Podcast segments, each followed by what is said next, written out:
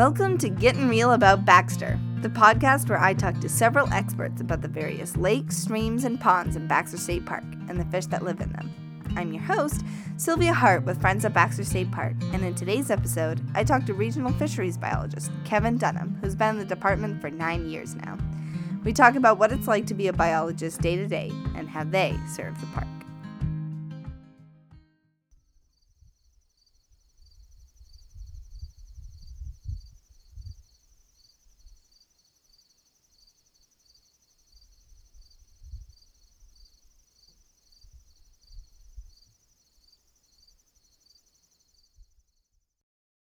You are actually the first person I've talked to that's not retired. um, so, can you tell me about yourself?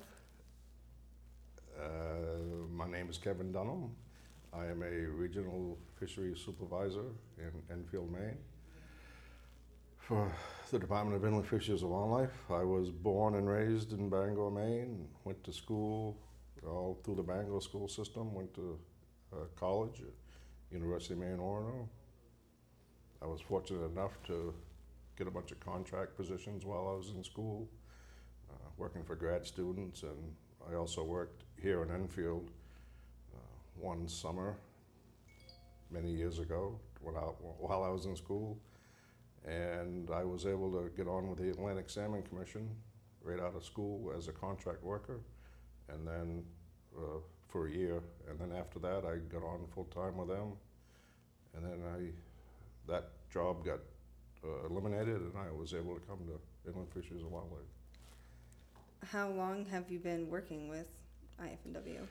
I've been working with IF&W since 2012. Prior to that, in 20, uh, 2001, I began with uh, the state and Salmon Commission and Marine Resources. Mm-hmm. What does your daily job look like here? Boy, it varies quite a bit from season to season. Uh, during the in January during the winter time, we're, we're generally out on the lakes, uh, doing creel surveys, talking to anglers, mm-hmm.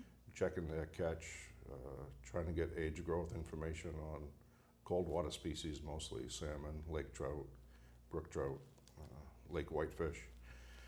And then we transfer that over into uh, in the springtime, we began stocking, uh, fish marking and stocking. Um, we do that for about a month on various waters. We assist the hatchery uh, with boat stocking. Generally, we like to put the salmon out into uh, deeper water as, as well as the lake trout. Um, and then we get into pond surveys where we get our it's pretty much our bread and butter on getting population estimates and uh, population age growth information on brook trout. We do a lot of trout waters, uh, day sets on gill nets. We'll get a lot of good information on that. And then we'll do overnight sets on cold water ponds for salmon and lake trout. Um, and then in the fall, we're trap netting. We're generally looking at the salmon growth which in turn tells us how good the smelt populations are in, in the salmon waters. Uh, with trap netting, it's, it's, it's great because we can get a hold of um, spawning fish and they're, they're live captured so we can release them. Uh, generally, we, they're held for a day or two in, in a live car in the lake until, we, until we check them, work them up and get a length weight. Mm-hmm. Uh, and then we're into the winter and back to creel surveys. In between, there's plenty of paperwork and data, data entry and data manipulation. Yeah. Um, so, what is your favorite part about being a uh, fisheries biologist? I would have to say the the best part is just being outside all the time, uh, the majority of the time. Uh, it's great to be able to work outdoors even in bad weather. It, it seems like the worse the weather is, the the, the, the better it is to be out. It's kind of weird, but yeah, um, yeah, it's just being outdoors, enjoying enjoying the outside, and and uh, handling a lot of fish. Mm-hmm. Um, so, what's a project you're doing in Baxter right now? Oh, boy, in Baxter, we we had been collecting gametes of the Nesowadnehunk strain brook trout Mm-hmm. and taking that to the hatchery and raising the offspring and stock and using those that strain, that Nesowadnehunk strain, to stock a few waters in the park. There are seven seven waters in the park that we stock with brook trout. Uh, but that project is ending, and we generally go into the park. We try to get in there two weeks during the summer, usually a week in July and a week in August, Mm-hmm. and survey some ponds uh, with our gillnet surveys.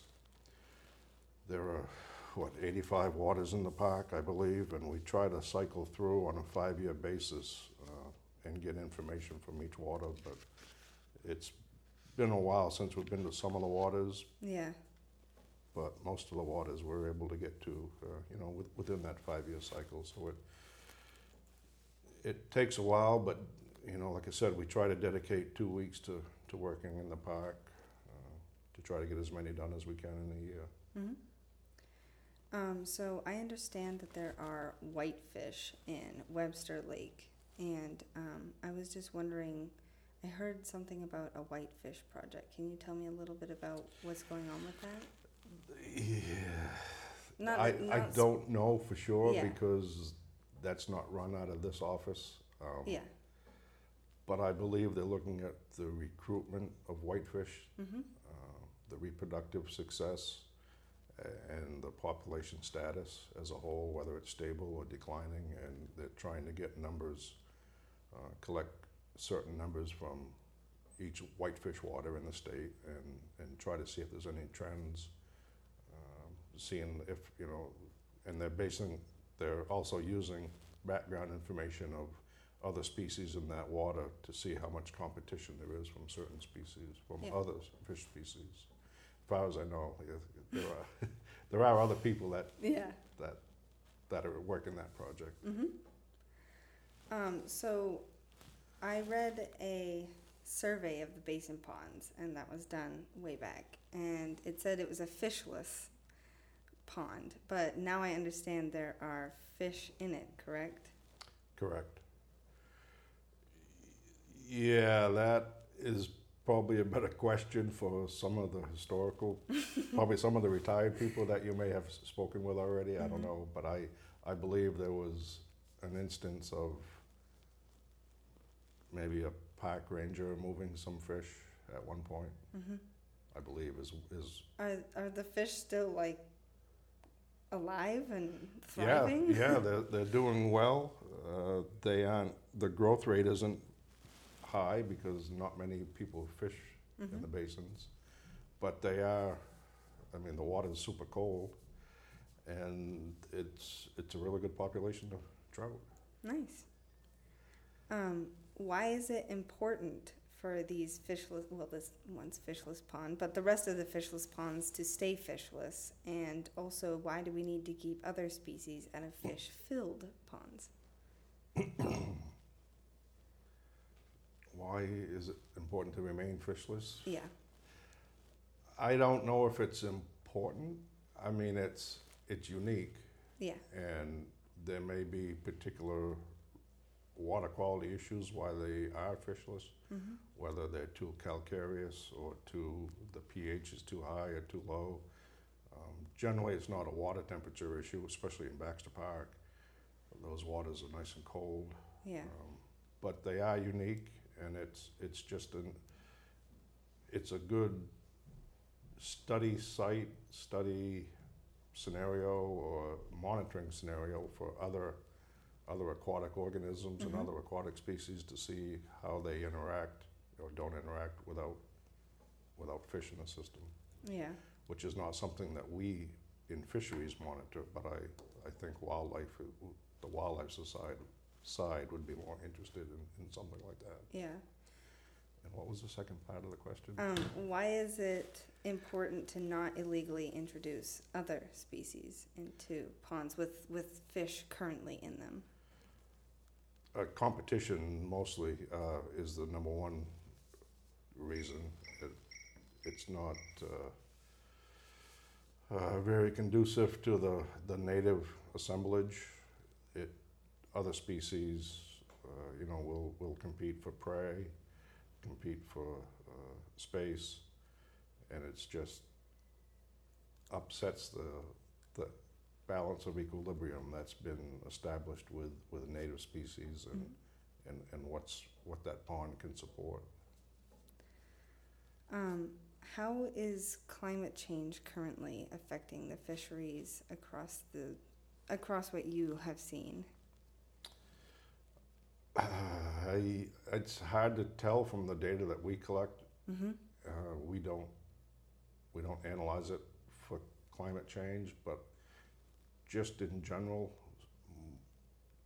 many of our waters, the pH is changing somewhat over time. The temperatures have changed a little bit over time. Most of them are getting a little bit warmer.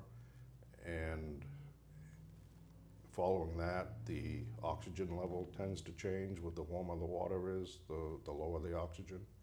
But don't know if we could tie it to climate change. More than likely it is. But Yeah. I, we don't collect, I guess, data on such a level that we could we could do that or Mhm. track it that way. But I think it has had an effect. Yeah. I'm guessing. Um, and my final question for you is if you had um, any recommendations you could make to a student looking to work in the outdoors, what recommendations would you give them? What advice? observe as much as you can in the outdoors when you're outdoors. Um, and uh, as much as I hate to say it, uh, really pay attention in statistics classes if you take them, and you will take them if you're in fisheries for sure. Um, and it's a big help. Uh, computers do a lot of the work now, but uh, it's great to have a background in, in statistics Mhm. and know which, which test to, to apply to certain scenarios, which st- statistical test to apply in, in analysis. Um, but yeah, just observe a lot. Be a, whenever you're outdoors, uh, you know, just realize what certain animals are doing or certain fishes are doing, um, and how it all, you know, the streams, how they uh, interact with, with the lakes, inlets, outlets, tributaries. Uh, it's all it's all connected, and and Mhm. it's all important to pay attention to um, and observe. Like I said, I think the the most you can, the best thing you can do is observe and really pay attention. Uh, I assuming assuming people are out fishing, you know, that that are going to get into going to want to get into fisheries or out on the water at least, and and and that's that's a big thing. Yeah. Well, thank you. Certainly.